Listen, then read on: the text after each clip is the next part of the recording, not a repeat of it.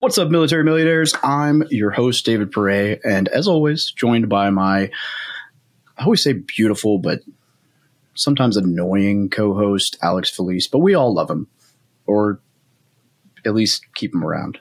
I don't know. I always try to say something nice about him, I and, and it just doesn't come out the way that I want it to. So just, we love you, Alex. And also, Nate Carter who is the whole point of this episode today. So Nate created a plan for financial independence and early retirement while spending 18 years overseas as a U.S. di- diplomat and two years in Africa with the U.S. Peace Corps as a volunteer. Uh, he's the author of the book Become Loaded for Life, and we're here today to talk about financial independence and real estate and investing and all things awesome, finance and everything else. So Nate, welcome to the show, brother. Welcome to the Military Millionaire Podcast, where we teach service members, veterans, and their families how to build wealth through personal finance, entrepreneurship, and real estate investing. I'm your host, David Pere, and together with my co host, Alex Felice, we're here to be your no BS guides along the most important mission you'll ever embark on your finances. Vehicle 1, you're clear to depart friendly lines. Roger, Vic 1, Oscar Mike. Hey guys, if you're looking to take your investing, business, life, or just yourself to the next level, then I have something for you. The War Room Real Estate Military Mastermind Group is a mastermind group that meets weekly in small groups of five to six people to help you hold yourself accountable and really experience that growth. But we also have a monthly guest speaker that we bring in, and we've had guest speakers that talk about mindfulness, taxes, we're bringing in somebody to talk about marketing. We bring in very specific topics that will adhere to very broad any any kind of real estate investing or investing or entrepreneurship that you want to do and will really help you out. We let you ask these speakers questions and get very personal with them and then back to the small groups, weekly accountability for what you're trying to achieve, and just being surrounded by like minded people. And they say your network is your net worth. I know that's an overused phrase, but I recommend that you check it out. So just shoot an email to wrmastermind at gmail.com. Once again, that's wrmastermind at gmail.com, and we'll send you some more information. Thanks, David. Appreciate it. Alex, thank you as well. Happy to Oh. be here. You don't you don't have to do that. I'm just kidding. Don't thank everybody. I'm just kidding. Nate, why don't you uh, paint us a little uh, paint, paint us a picture? Tell us a little bit about your story. Sure. So I guess my story has almost like two phases. The first phase is when I was a kid growing up. Uh, you know, I had a newspaper route. I got a lot of the advice that people give, you know, the traditional advice like study hard, get a good education, use that education to climb the corporate ladder, um, and get a good job. And so when I was a kid, you know, doing this newspaper route, I'd look around and, you know, this was coincided, this period coincided with the 80 and 82 recessions, which were two kind of recessions in close succession. And I saw, you know, a lot of people, hey, they followed that advice. They worked hard, they got a good job. And then when recessions hit, they lost their job and lose, you know, some of them lost their houses or lost cars. You know, divorce rates kind of went increased uh, as well. And so when I was a kid, it kind of struck me as look, everyone's saying that this is how you're supposed to do it, but it doesn't seem to work for everybody. And these are hardworking people. Um, and I just, as I looked at that, I thought everybody's relying on a job. And once you hit a recession, jobs become a little bit more fragile and it's harder to get one or you have periods of unemployment. And so I thought, how do you, how do you fix this? How do you address this? And so I kind of fast forward uh, a number of years and I was in the Peace Corps in Morocco. Um, it was a great experience. I learned a lot, um, but I joke, I kind of came back with an immigrant's mentality of hustling and hard work and was really excited to kind of make my, my fortune. At the time, I was 27 years old. I had $1,500 in the bank and I knew nothing about investing. I knew nothing about stocks. I knew nothing about bonds. I knew nothing about real estate.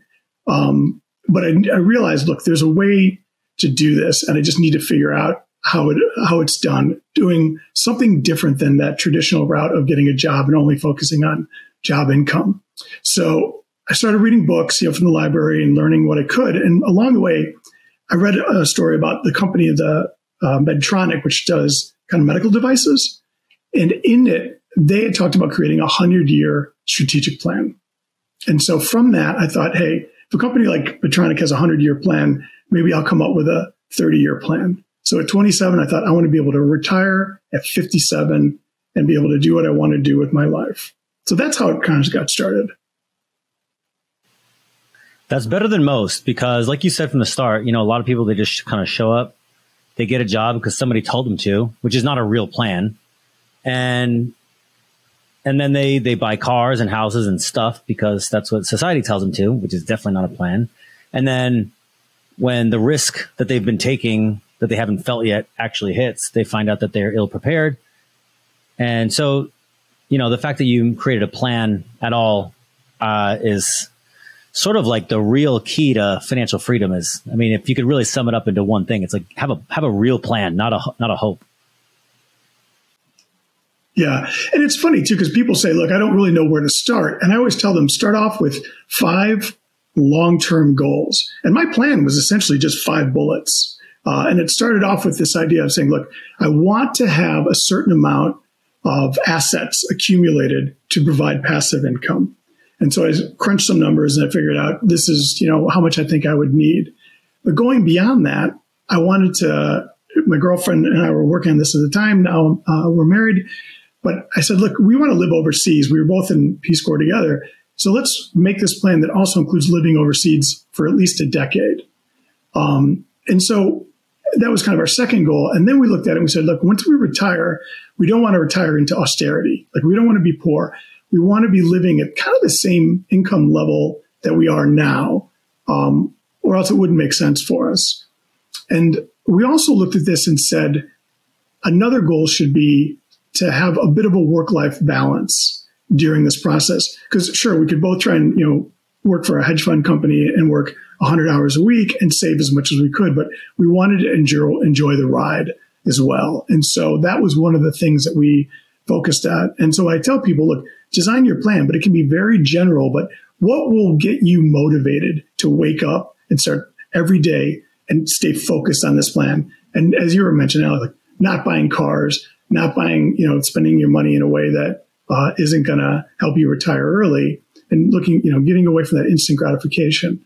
Um, and so that was one of the things we, we knew that, look, if we had these four or five bullets that were out there, these are our goals. We could adhere to those. And that would be both motivation and it would give us a direction where we want to go.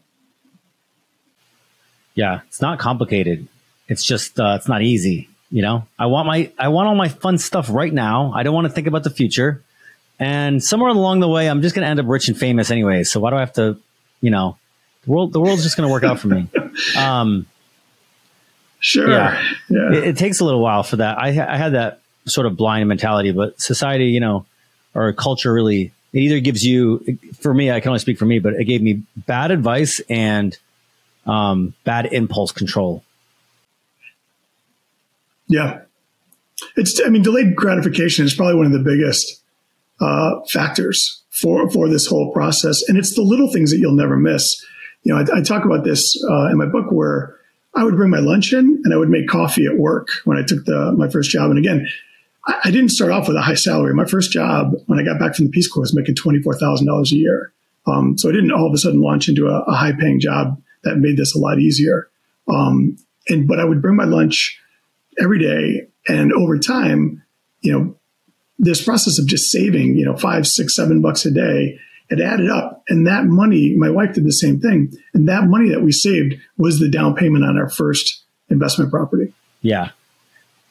I mean, I, my story is very, very similar in that, you know, you save a little bit, you save a little bit, you save a little bit, you invest a little bit. Then next thing you know, you're like, wait, this grew into something. And then now you have money to parlay into something bigger and it compounds. But it takes a, it takes a little bit of sacrifice. And really, it's so funny because there's, it's just, that's the hardest part, sacrifice. And actually, you know, if you look at things like, I look at social media as sort of a race to the opposite, the race to the, the shortest, shortest attention span possible. You know, they're like, we can beat YouTube. We'll just do it at 30 seconds at a time. And now people like really instant gratification, um, versus the opposite. If you, you know, you put out a here a 30 minute podcast it's it's you're going to get less clicks than if you put out a 30 second um, thing it's it's the delayed gratification is it's the key but it really is it really is hard and, and it's a snowball effect too and, and i think what part of it is you have to do the delayed gratification just long enough to realize the benefits and to start to see the evidence of the snowballing. And so I, I said, look, I had this plan that was going to take me 30 years to amass this portfolio, but I did it in 12. And then I was able to double it again just a few years, about seven, eight years later. And so by the time I actually hit 50, I had hit my initial goal three times that portfolio. But it's when you start to save, you start to invest, you know, it's like compounding interest.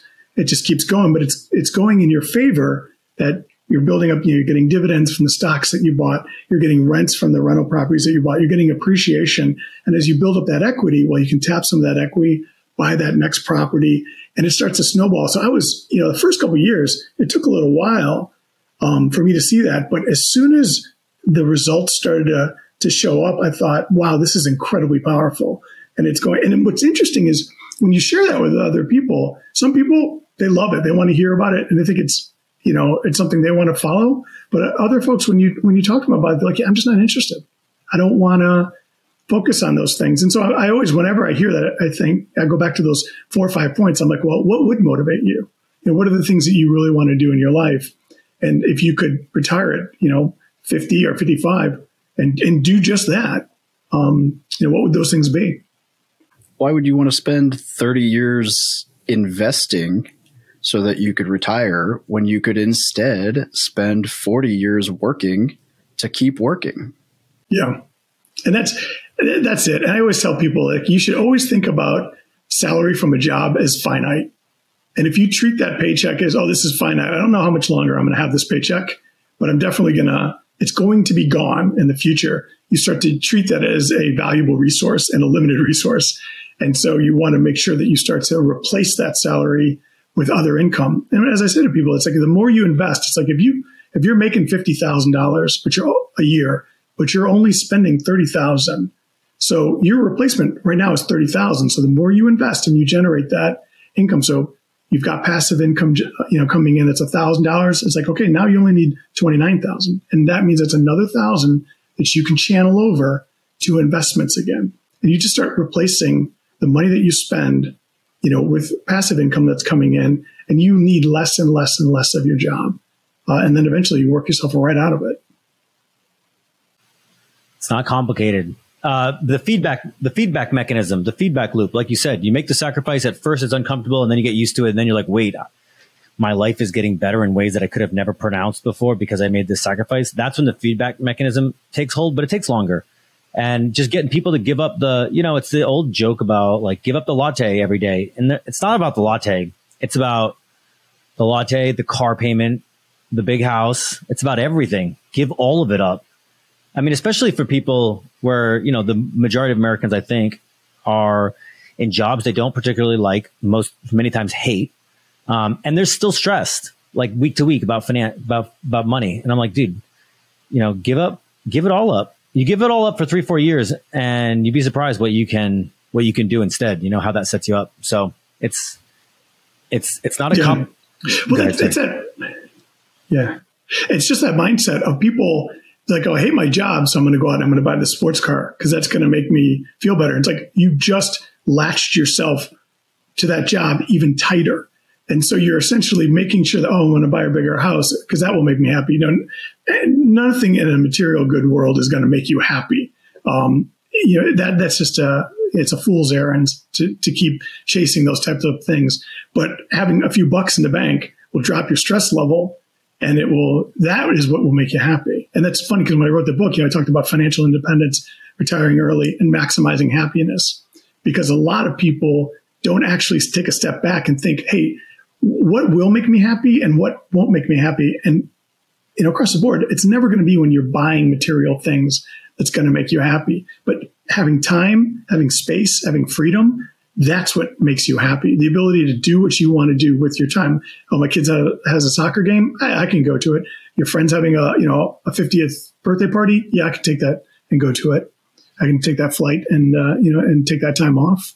That's the key. Yeah and it doesn't take much as, as much as people think. You know, make sacrifice for five, ten years, and, and, and you're sort of like you can. I don't want to say be good about money, but you know, it, will take a almost a lifetime worth of burden off you. But if you you go through those five ten years stressed out. It's like you you haven't learned the tools. Now you still have to go through the five or ten years of stress. Um, and there's people, you know, it's so funny. I, there's people who watched me go through my journey that didn't weren't really interested. And then at, when I came across the other side, I'm like, oh, now like you know, I'm not rich. Um, I still got to figure out ways to make money, but I'm not stressing about it. Um, now people are like, "Oh, I wish I had that." I'm like, "We, you watched me do it. You still could do it, and you still won't do it. You were right there." Yeah, you know, it's funny you say that because it's true. You're always looking to make money. Like I, I joke about that when people are like, "What are you going to do when you're when you hit this goal? You're just going to sit on a couch and do nothing." I'm like, "No, there's a million things that I want to do, and a lot of things that I want to focus on." but I will have the freedom to be able to do those things. And it's right when you were saying, you, you know, you were talking to other people and they were right there with that journey.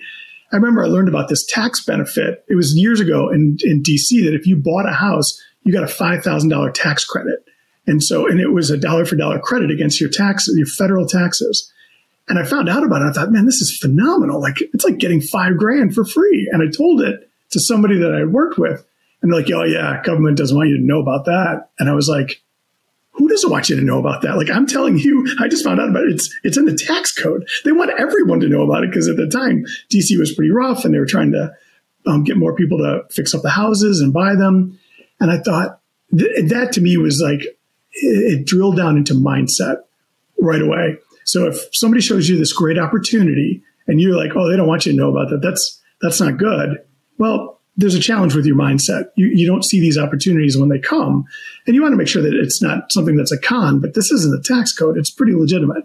Um, but it was, a, I mean, that was five thousand. You know, we bought a, an investment property for fifty thousand dollars, and then got that five thousand dollars immediately back when we filed our taxes just a few months later. I, I couldn't believe what a great deal that was. Yeah, the, the tax code is literally written to incentivize what the government does. Yeah. Exactly. Want. Buy a house, you know, invest, to, save to money. Alex's point, what's even Yeah. what's even funnier to me. So I was hanging out with a friend like two weeks ago, and they were busting my balls about, you know, like, oh, it must be nice, you know, whatever. And it's like, I have 750 YouTube videos that I've put out over the last four years. Have you watched them? Like, I'm literally spending my free time putting out videos about this. And, and it's always find a find an aspect of it. I've had people say to me, "I don't like real estate," and I'm like, "Okay, have you ever owned a rental property?" And they say, "No." I'm like, "Well, give it a try first. You know, do your do your research. I'm happy to answer questions, but buy that first property and and see." Maybe you will like it. And I, it's funny because the people, the only people who have ever told me, "Oh, you don't want to get involved in real estate. That's only a way to lose money," are people who have never owned properties. I'm sure you guys have had that same experience. And I, and I joke about this with people. I said, look, if you want advice about the law, ask a lawyer. If you want advice on how to fix your car, talk to a mechanic. Don't do the opposite. Don't ask mechanic about the law or the lawyer about the car because talk to people who have real experience, legitimate experience, know what they're talking about, and then they're an expert. Ask them. And a lot of times people will give this to you for free. I'm amazed at how welcoming people are when you express interest in something that they're passionate I got all my legal advice from the barracks lawyers. You're saying this is not a good idea? You don't you don't ask people who've been divorced three times Relationship about your advice. marriage. You I thought that them- was yeah, I you can thought that was how to the get thing to divorced. do. They're experts. So, so you know, it's just that idea of of talking to the people, and it, and I tell people, look, find a thing you like. Maybe you're not a huge fan of rental properties, but you might like storage units, or you might like stocks. I mean, stock market's been going down dramatically in the last month, two months. Like, it's a good time to start looking at stocks, and so you know, as real estate right now is is really high in a lot of markets, and we've seen a tremendous amount of appreciation. There is a little bit of giving back now. We're seeing some prices starting to fall, but still, it's tough to make the the numbers work in a lot of markets. But stocks are looking better and better, um, and so I think it's that idea of just taking a look at different assets and finding one that works with your personality, and focus on it, and learn as much as you can about it be invested in it, and then if you're ready for another asset class, tackle the next one and see. Um, but again, it's it's not brain surgery. Uh, it's it's just this idea of a little bit of time, a little bit of dedication. You talked about putting out all these podcasts. And the thing is, every day you have to make some progress. You have to learn something new. You have to challenge yourself. Um, and it's what you do in those in your free time. If you spend a little bit of time focusing on things, you'll get better at it every day. Yeah, I, I miss these conversations about about FI just because I just don't have them that much anymore. But it's so much. It's so simple. It's like you know one of the things I, I first started when I when I got into finance. I was like I just did the opposite of running away from a bank account, which is what I used to do. Right? I I would hide from. I don't want to look at it. And so what I did first thing in the morning, 6 a.m., I just look at it every single day. Look at my bank account. What's in there? Where'd the money go yesterday? What did I spend the money on? And it's just, you know, it's the same thing um, as like fitness for me. If, you know, I'm out of shape, it's like, yeah, you got to go to the gym. Like whatever it is you hate about your life, it's like that's what you have to focus on most. So if your if your money problems, if your money's out of whack and you're like, I, I'm stressed out about money, it's like focus on it. Pay attention, pay massive attention to it. If you're if you're if you don't like the way you look or feel physically, go to the gym it, but you know, I mean, it's an easy trap. That's I guess that's oversimple because if I said, well, I don't like the car I drive, I got to get a new car. Like that's a bad example. But there there are certain. It, yeah. it really is an attention problem. But it's also and you find those tricks. Like one of the things I, when people say, "Look, I'm kind of spending too much," I'm like, "All right, go through your credit card, look at what you bought." And this is not a, a judgment issue, but go through everything you bought and just put a plus or a minus next to it if you would have bought it again, or if you could go back in time, you would have bought it. And what I find is, you know, people will go through their credit card statement and they're like, man, half of this stuff has a negative next to it. I wouldn't have bought it. And, and I'm like, okay, well, next time you are going to buy something, take, just pause, take a deep breath and think, do I want this? And is this going to get me where I want to be in the next 15, 20 years? And what you find is you won't buy it. And that was one of the things when I first got back from the Peace Corps and was living in DC and was working, I would just pause, think about a purchase beforehand, and then your your brain kind of works through it for a second and, goes, yeah, I don't want this. This is just an impulse buy. Uh, and I found that my spending dropped dramatically. I mean, I, I wasn't spending a lot at the time anyway, because I was only making $24,000 a year. But even on that budget, I stopped spending dramatically just by thinking about every single purchase. I know people who make $400,000 a year that are broke they're broken, stressed out. And I know people that make thirty thousand dollars a year and they're getting ahead. It really is not like you said. Hey, I'm, I'm spending, tw- I'm making twenty four thousand dollars a year, and I can I found ways to save money. Like it, it, can be done. People, well, that's just it comes back to the mindset. People go, oh, I I can't cut anything out. I'm like, I guarantee you can cut out. You live in America. You have the highest quality of life of any human being that's ever existed. You can cut something out. Promise. The one I always throw at my the one I always throw at my girlfriend. She loves this one. Is the air conditioning. I'm like, let's just turn it off. We'll be fine. Yeah. She's like, no, we won't survive. no, absolutely not. Well, you know, you look at uh, the biggest expenses too. You know, when I got back, you know, I realized I wanted to buy a, a property and I wanted to to get a roommate because you know housing on average is 29 percent of a person's budget. But by getting buying a you know a condo, two bedroom, getting a roommate, having that person move in, all of a sudden I, I cut that down to like $150 a month. You know, I forget the exact number, but you know, it, it was a dramatic reduction in my housing. And all I did was I channeled all that savings into um, stocks. So I was building equity with real estate in the house that property that I was living in, and I had this roommate with the rent coming in, and then I started focusing more on stocks. And then after that, was able to save to, to, to do that first um, investment property. The stock market goes up. When I first started, just so in case anybody's like brand brand new to investing and they're listening to this, the way I started the stock market was I, I had like a thousand dollars, which was a lot of money for me at the time, and I put it into SPY because I was like, look, this is the this is the American economy, like it's not going to go to zero, so let me just dip my toes in and see what it does. Because I'll tell you what, there is a difference between the theoretical and the real life. Like you can tell me how it works and it only goes up and the average S&P return over the last 50 years is 8% and all that, da, da, da, doesn't mean anything to how I'm going to go to sleep at night. It's the same thing with mortgages. It doesn't matter that you tell me it works. It matters how I go to bed at night with the, with the stress of the risk. And so I put that thousand dollars in there and I watched it. You know what it did? Basically nothing. It did this. It did this a little bit, right? It did this. And then, okay, I was like, oh, let me just a couple months later, I put another couple hundred bucks in and, and a little bit, a little bit. And I was like, well, if nothing else, it's much harder to spend the stocks than it is to spend the impulse buy. I can't go to the, I can't go to the store and, and impulse spend the SPY. I got to sell, sell a trade. And this is before Robinhood and, and like you know tr- instant trading on my phone. Um, but now, you know, I was buying SP, I forget what it was, but now it's up like, you know, a couple hundred percent, right? It's a big sizable chunk of chunk of cash. And, you know, it works. And what people don't, they won't, they're so quick to do the impulse purchase, but I'm like, you know, take a little bit of time to do what Nate's saying and, you know, take a, take a chance and just put something into, find something, you know, like the S&P, you know, an ETF, um, or VTAX, whatever, whatever they call it. Um, and just stick some money aside. A lot of times, you know, the first thing I had to do was I had to get a savings account that wasn't attached to a credit or debit card. So if I wanted to spend that money, it took me three days. It wiped impulse purchases off of my, uh, like, right. It took the, the ability to impulse purchase right out of my hands. And so I'm like, oh, I, I got a, I got a checking account, a debit card. And what I would do is I would take, you know, my bills. Well, what I would do is I take 20% first, put it to the savings, take my bills, pay them, and then basically like just live, give myself just enough to like live like a peasant. You know, it was like back into being in the military where I was living on ramen and Kool Aid. But that savings account was growing, and then it saved me because I forget all the things I missed. I don't remember. I don't remember all the things I missed, but now I got that savings account, and it it's a buffer against all risk, and it goes up.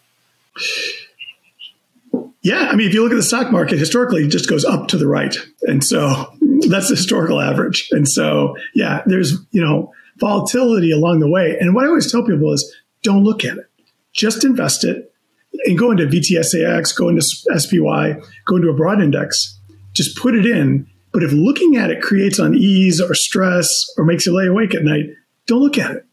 Look at it years from now and you'll be very happy with, with the results. Um, and especially for people who are younger, if you start, you know, in your 20s and start investing, it's so much harder to try and catch up, even in your 30s or your 40s. Uh, and it's just that idea of saying, look, I'll do a little bit, but as you were talking about, you you you take that money out right away. That 20% disappears. And that was my approach too, is I started saving and, you know, maxed out my 401k contribution. And then I, you know, did a Roth IRA and I would just take that money right off the top. And so when I got a promotion or I got a raise or something else happened, I wasn't living on that new money. I just would invest it again. And so as my salary maybe went up ten or fifteen thousand dollars, I was only living on about another two thousand dollars more. So I was keeping that lifestyle inflation really in check. Um, and, and, everything was going to savings. You don't miss it. You're not spending it, so you don't miss it. Um, and you, you know, you get a little bit more creative. And there were so many cool things in DC that you could do at a discount. So many great museums, speakers, and we'd go for hikes. There's all that stuff, but your immediate impulse should not be, "Hey, I'm going to go out and spend 300 bucks on having a great evening." Um, and that would keep you working until you're 75. Um, let's talk tools. Um, I personally like personal capital, but I've been through. Um, there's one back in the day called Yodlee. Um, Mint is popular. Uh, I've been through a bunch of those. Do you? Uh, what about budgeting tools, um, net worth trackers? Yeah, all that. You know, it's funny. I'm kind of. I use it in a bit of a simple way. Like I, I think a lot of it is you just have to find what works for you. And I like simple tools. I use an Excel spreadsheet, and I look at my net worth every six months. Uh, and I sit down with my wife. We go through it. We see what what assets are gaining. And you have to track your progress. So if you do it with a you know high tech version or personal capital or you know Mint, all of those will work. And but you just have to find the one that works well for you. Um, and so I just do a simple Excel spreadsheet.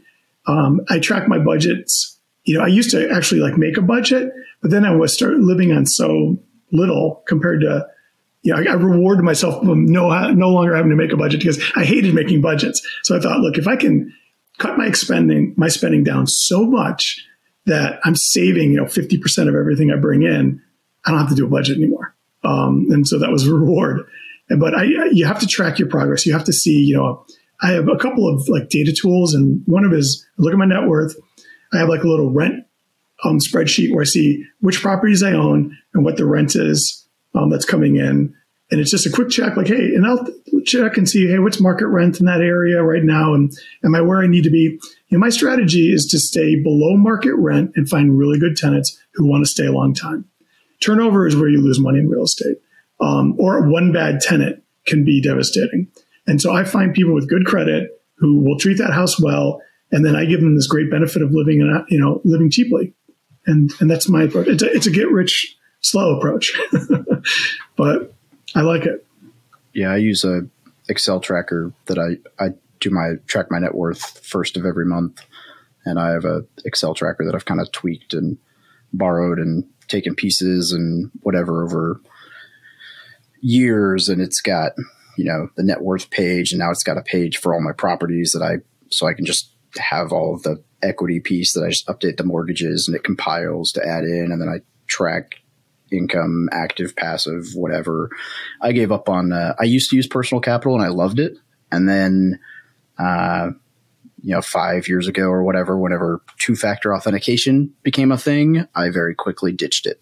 They couldn't adapt, and I was losing my mind every time I went in there, having to like every single application, having to do it. I was like, nope, I'm I'm done. I'm out. Yeah. yeah, you don't want to add stress to your life. That's the key. You just have to find the tool that works for your personality. What I find too about using these tools to tracking your performance is it sparks the conversations of other things that you want to do. And so, yeah, I looked at, you know, a little while ago, I looked at it and I said, wow, we've paid off a lot of these mortgages and interest rates are still low, but I think inflation is going to rise. I think I'm going to do a couple of cash out refinances pull some of that money out. And so I did two of them, pulling out money at three and a half percent. Now, as interest rates have risen a year later, I'm really glad that I did that. Um, so I find that that's one of the benefits too of, yeah, you're tracking your actual numbers, but when you look at those numbers, you start to think a little bit more strategically in the long run.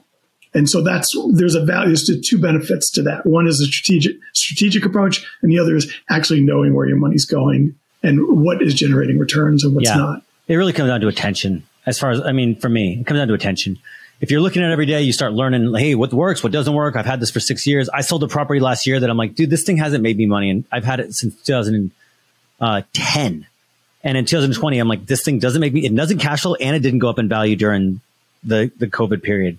So in 2021, I was like, I'm done with this thing. I sold it. But it's because I paid attention to it. I was like, okay, this thing is a headache every year. The other ones, they're good. Keep them. And, you know, it's just, it prevents you from that impulse. It also gives you, like I, like, I like that you said, track it every six months. David tracks it every month. I do about once a month. And it gives me just enough score to be like, okay, I'm doing good. I'm doing, I'm on track. It's not going down. Uh, but it doesn't, it prevents me from, you know, I, I have family members that are like, oh my God, you see the stock market? And I'm like, no. And I'm pretty sure I have the most money in the stock market of all of them. I'm pretty sure. I'm like, no, why would I look at the stock market? I don't, it's going up. Oh no, it's down today. I'm like, yeah, I don't, that's not, no, it's definitely going up. I promise you. In the long run, it's going up. Well, the thing is too, is uh, it's always that idea of just not being emotional. I mean, the way you make money in investments is you're not emotional. And so it's not, but tuning it out. Like, don't watch CNBC. Don't watch the news channels that are excited about where the market's going. If that triggers you to not feel comfortable and not be happy, like you have to turn off all that noise and just focus on what actually matters. And what matters is putting money into the market in broad index, funds in the long term and not paying fees to do that if possible. And so maxing out your, you know, your 401k you know, if you have kids, putting some money away right when you have kids so that by the time they hit college, you'll have some money saved for them. It's just that initial planning and then tuning out all that noise. I mean, I'm amazed at how much I see people that are just unhappy because they're, you know, they're reading the news or they're tuning into news programs where something about it is, you know, it's politics. It's made them upset. I'm like, why would you keep going back to that well again. If all that's going to happen is you're unhappy, turn it off. Um, figure out the things that make you happy and focus on it. Um, but that's that's it. You know, a lot of these things that we're talking about is it's just you figure out a plan that works for you, um, and that you can stick with. Because again, as you said, like focus on this, and you have to be there day in day out to get the real long term results. Um, so you don't want to lose your weight. It can't be too painful in the front end, or, or you'll abandon it. And so you have to find a pain point that you can live with. Uh, and then pretty soon it doesn't feel like a pain point anymore. It just becomes part of who you are. Pain in the short run. It's sacrifice. Yeah. As far as totally. It's totally, as far as it's the Yeah. marshmallow test for adults. emotions go. totally. It's exactly what it is, and it's and it's all balance. I you know I just had this conversation with somebody recently. I said like it's all balance. Like it, you can't just be one hundred percent like I didn't invest and now I'm going to do it. I'm going to do it hundred percent. I'm going to be all into it. It's like no, you need to keep up your family relationships, your friends, your hobbies, your health, and your exercise. It's all balance, and you have to keep all of that working, or else you're going to burn out and you'll stop doing it. You know, I joke. You know, my wife and I had lived overseas for 18 years, and like just like a house, you have deferred maintenance. Our friendships and family, I felt like there's deferred maintenance there. Like we have not been back. You know, COVID, we couldn't get uh, back into the states for a couple years, and these are you know people that I want to spend time with. And I really like being back in the states now. I really like being able to jump on a plane and go see people but it's all part of that balance. So, do I focus as much about investing right now? No, because I've ramped up a little bit more to get back in balance on on friends and family. Equally, if not more important in the long run. Especially when you look at health benefits. I mean, doing yoga, going to the gym, exercising, going for a run, like whatever it is that is your health thing, you know, doing HIIT classes. If you do that, you're basically banking money in the long run because you're less likely to have as many medical issues. I mean, there's always anomalies and there's always things that are not going to be diet and exercise related, but a lot of it is. And if you can do that, I, I think about this as like focusing on exercise is banking this money in the future that I can spend it on things that are fun and not on healthcare. Yeah. Um, I balance again. Uh, I don't particularly like. I don't want to say balance, but I like focusing on the things that I really like. But I, I like those things to be um, things that are all very productive for my my overall well being. So whether it's finances, relationships, money, travel, um, I don't do much of them in balance. I try to do all of them to the extreme. Um, but that's me. But I, I think the problem, across, you know, the yeah. very first thing you said was like get a plan. And, and what a lot of people do is they just don't have a plan. They don't have a plan for money, but worse, they don't have a plan for their life. And so they're like, I'm just going to wake up. I'll go to the job. I have to make money. So I'll go get a job.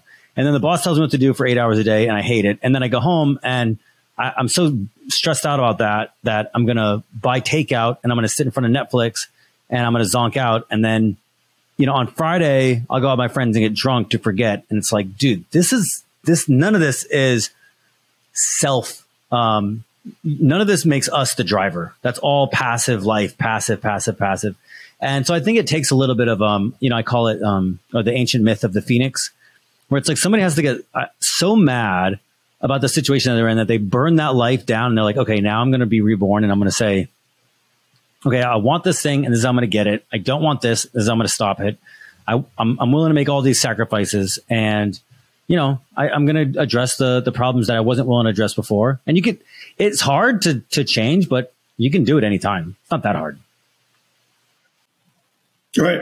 And, it, and it's just that getting out of a routine. If you're coming home and you're watching, you know, Netflix every night and you're eating takeout, like that is a recipe for bad health and no productivity.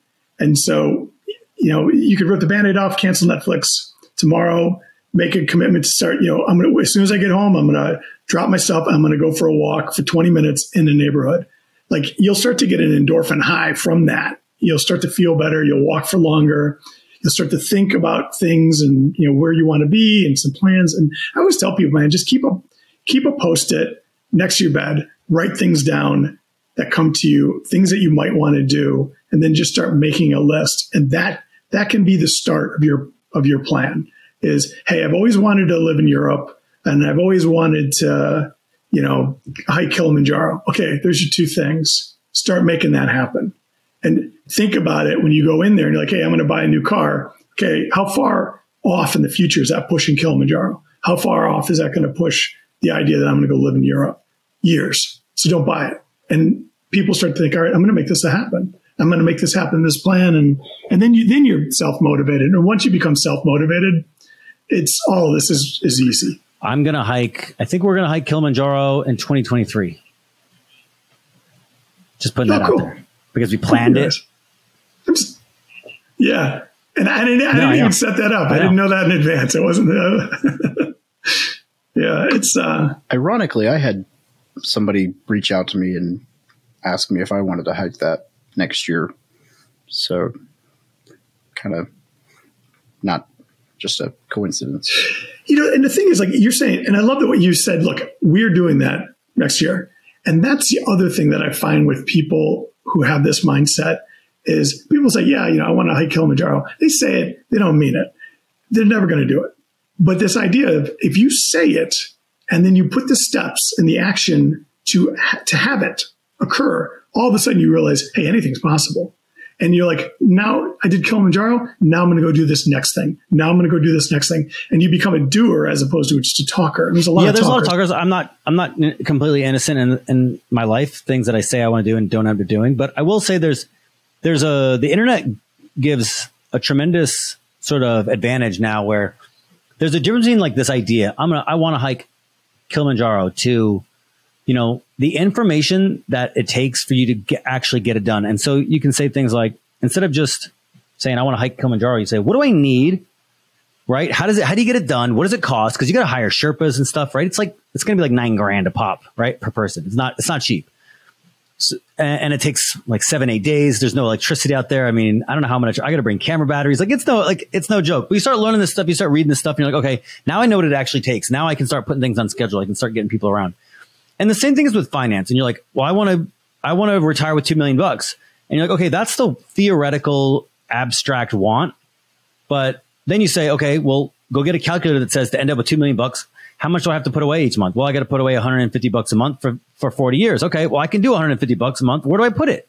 I put it in SPY. How do I do that? You go to whatever you do, Charles Schwab, Robinhood. Robinhood's easy and, and basically free right? And so I think there's definitely a gap between like when you have these I, these wants. I love this idea, Nate. Right? I write down my my bucket list items. I want to go to space, right? That's a hard one because that doesn't actually exist yet, but it's been on my list for for 15 years, right? Maybe longer than that. I want to go to space. Virgin Galactic, I can do it for like 260 grand. I don't have 260 grand. It, it's that one's still a bit of a daydream, but the point is, um, you start going, okay, it's 260 grand. That's what I need. But by the time I can go in 20 years, it'll only be 50 maybe less, right?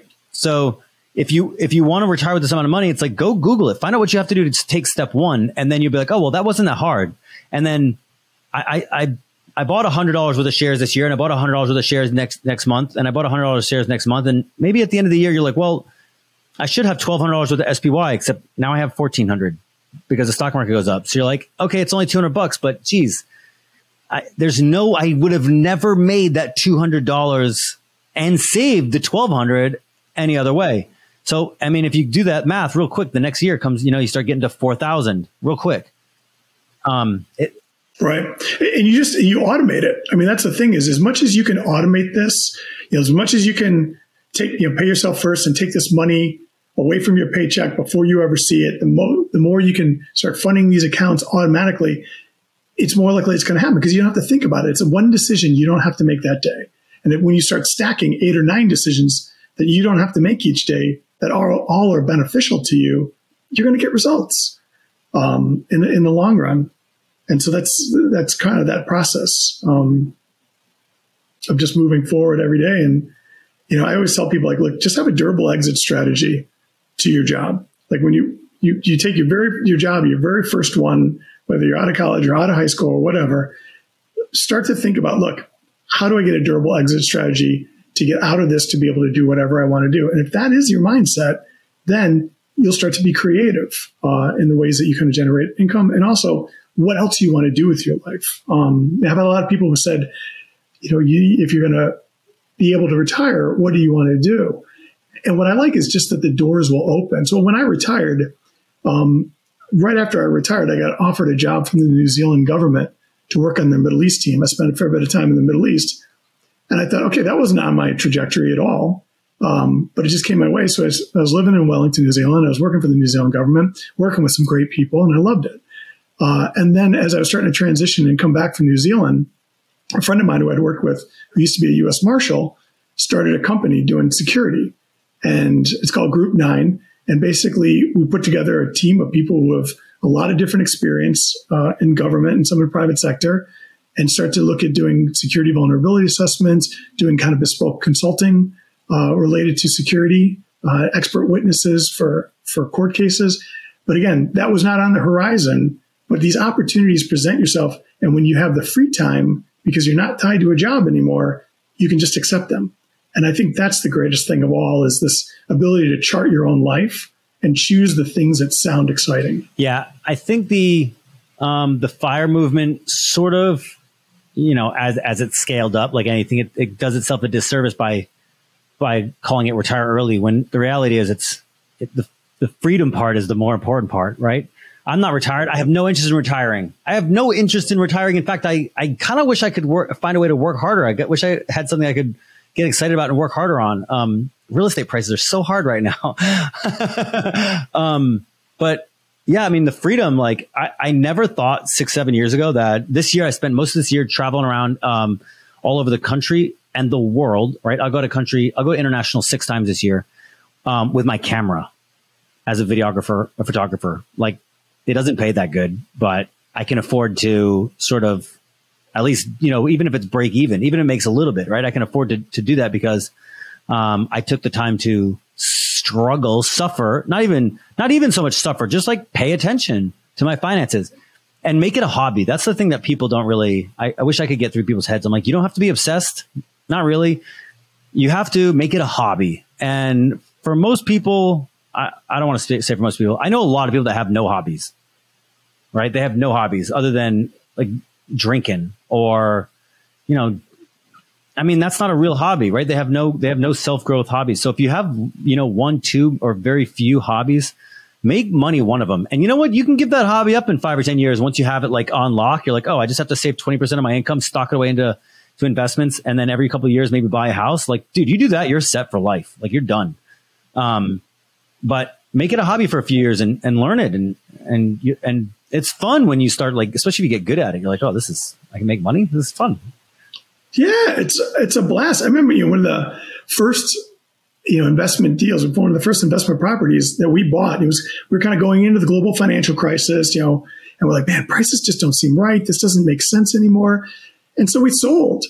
And I and I remember thinking to myself, wow, I made like far more than I make in a year. My salary, my, by this time, my salary had, had gone up a fair bit, but I made far more by signing a couple of documents and then a year and a half later, signing a couple more documents than I did in a year in my salary. And so I had less than one week. So I had, you know, less than 40 hours invested in that property, managing it, buying it, everything. And I thought, okay, but I got over a year's salary from doing that. And that, that is when the light came on. And I thought, this is outstanding. Like, how do I do a lot more of this? Um, and just you, you become converted. You know, one of the ways I tell people to get started is I said, look, if you if you're not so excited about all of this, buy your retirement home now. You're 30 years old. Figure out a place you might want to retire. It doesn't you don't have to retire into that house, but if you buy your retirement home now and you rent it over the next 15 or 20 years, by the time you get ready to live in it, you have it paid off. So maybe you buy it in Florida, you don't like Florida anymore, you want to move somewhere else. Great, sell it and then buy the retirement home with that money. But just that one simple move of buying your retirement home 20 years before you need it and having somebody else pay it off. Dude, I wish, I hope there's somebody listening that can take that advice because I'll, I'll tell two quick stories and I think we're, we're starting to wrap up on time. But I, I, one of my really close friends years ago, he bought this house um, in 2009 when the government was giving out eight thousand dollars in first home first time home buyer deposit. So he, I think he ended up like getting improvements to the house instead of like taking the actual cash or putting it down. But whatever, it's fine. So we got this house for like ninety grand, and he moved out a few years later, and it was like always stress him out. I was like, get a better property manager. Your property manager sucks. Then he had a property manager kind of rip him off, and so he stressed out. He stressed out. I was like, whatever you do, don't sell this house because it's going to fund maybe not your full retirement, but it's going to go up in value and it's going to it's going to rent right. And so it was renting for like eight hundred bucks at the time. And he's like, no, I'm just selling it. And I was like, you're not making enough to buy another house. You're never going to get a deal like that again.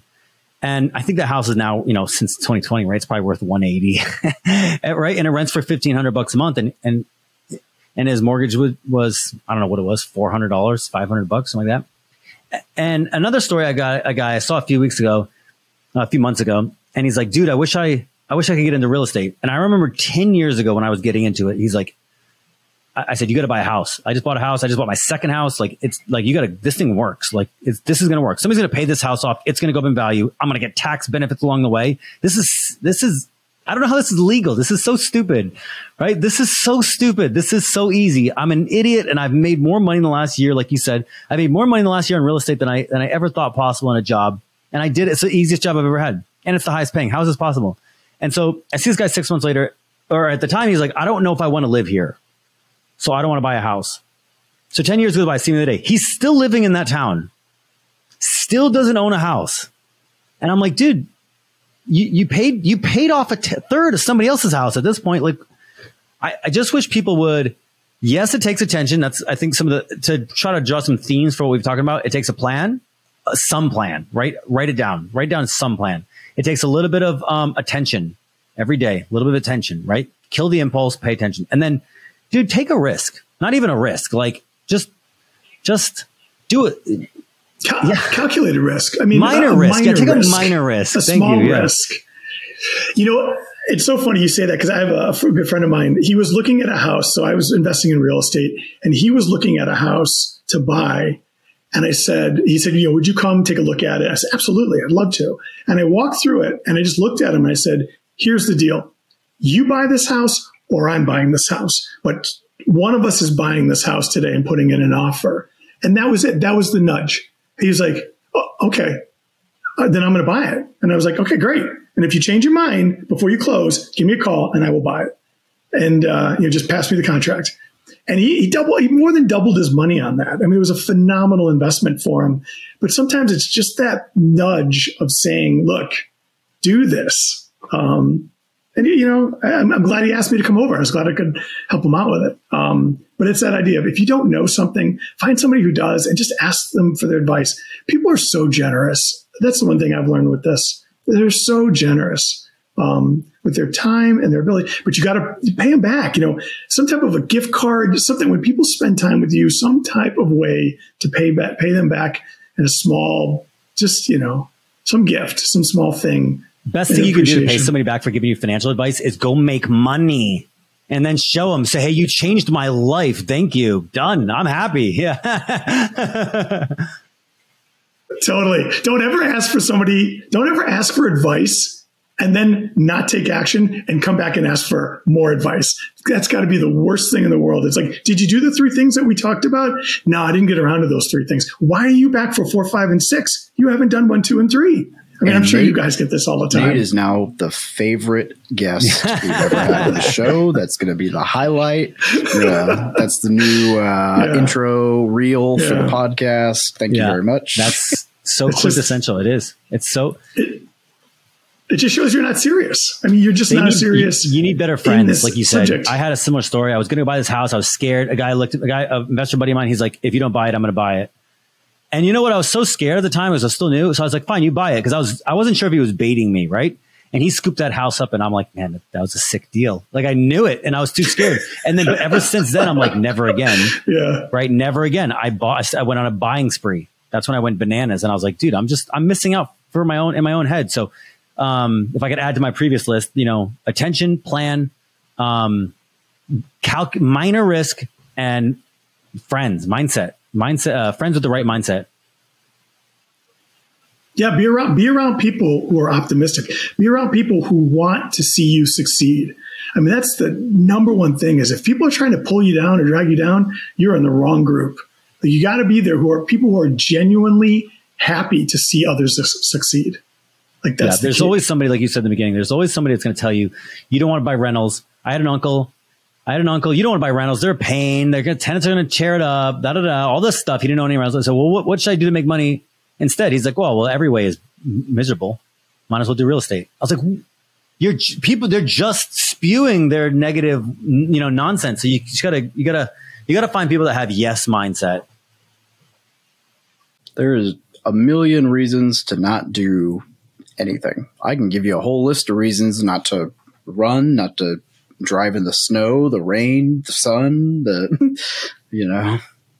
No, there's a lot of no's out there, and just you, to surround yourself with people who say yes. And the thing is, it's just you know, and, and again, you, you're calculating with your risk. If you're like, look, I'm really risk averse, it's like, all right, then buy one investment property, start with that, look at the numbers, see how it's changing your net worth, see how things are going. And then when it looks like it's going pretty solid, your comfort level's there, then you make your move and buy your second one. Um, you know, it would have been great when I was buying, you know, houses right after the global financial crisis. You know, the back of my head was like, you know, back up the truck and buy everything. But I am a little risk averse, you know, and so I said, look, I, I don't like having things taken away from me. And so I would much rather not have bought something than to gotten over leveraged, made a mistake. And, but, and that was all the stuff I saw going into the global financial crisis. I'm like, everyone's getting over leveraged. They're banking on appreciation. This doesn't seem wise. So even when the prices kind of crashed and I was buying, I was like, I still want to be measured in my action to make sure that I don't stumble in the same way that, that people did going into the global financial crisis. Absolutely. Well, Nate, this has been phenomenal. Uh, is there anything Thanks, we man. missed? No, not so much. I mean, if people are interested in learning more, um, the website is Loaded for Life. Uh, they can find me there. The book has become Loaded for Life, and it's the book is all about kind of my journey. Um, and the second book is I have a, a book that's called the Ten Stages Workbook. And because after I wrote the first book, I had people saying, "Look, I really want you to spoon feed this in a way that explains it. Like, I wake up today. What's the next five things that I do?"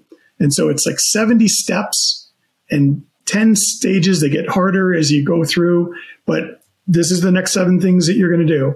Once you've achieved those seven, and some of it's like making sure your credit report is good, making sure that you you put that open up that Roth IRA. So it's simple stuff, and then it gets progressively harder into investing in real estate and things like that.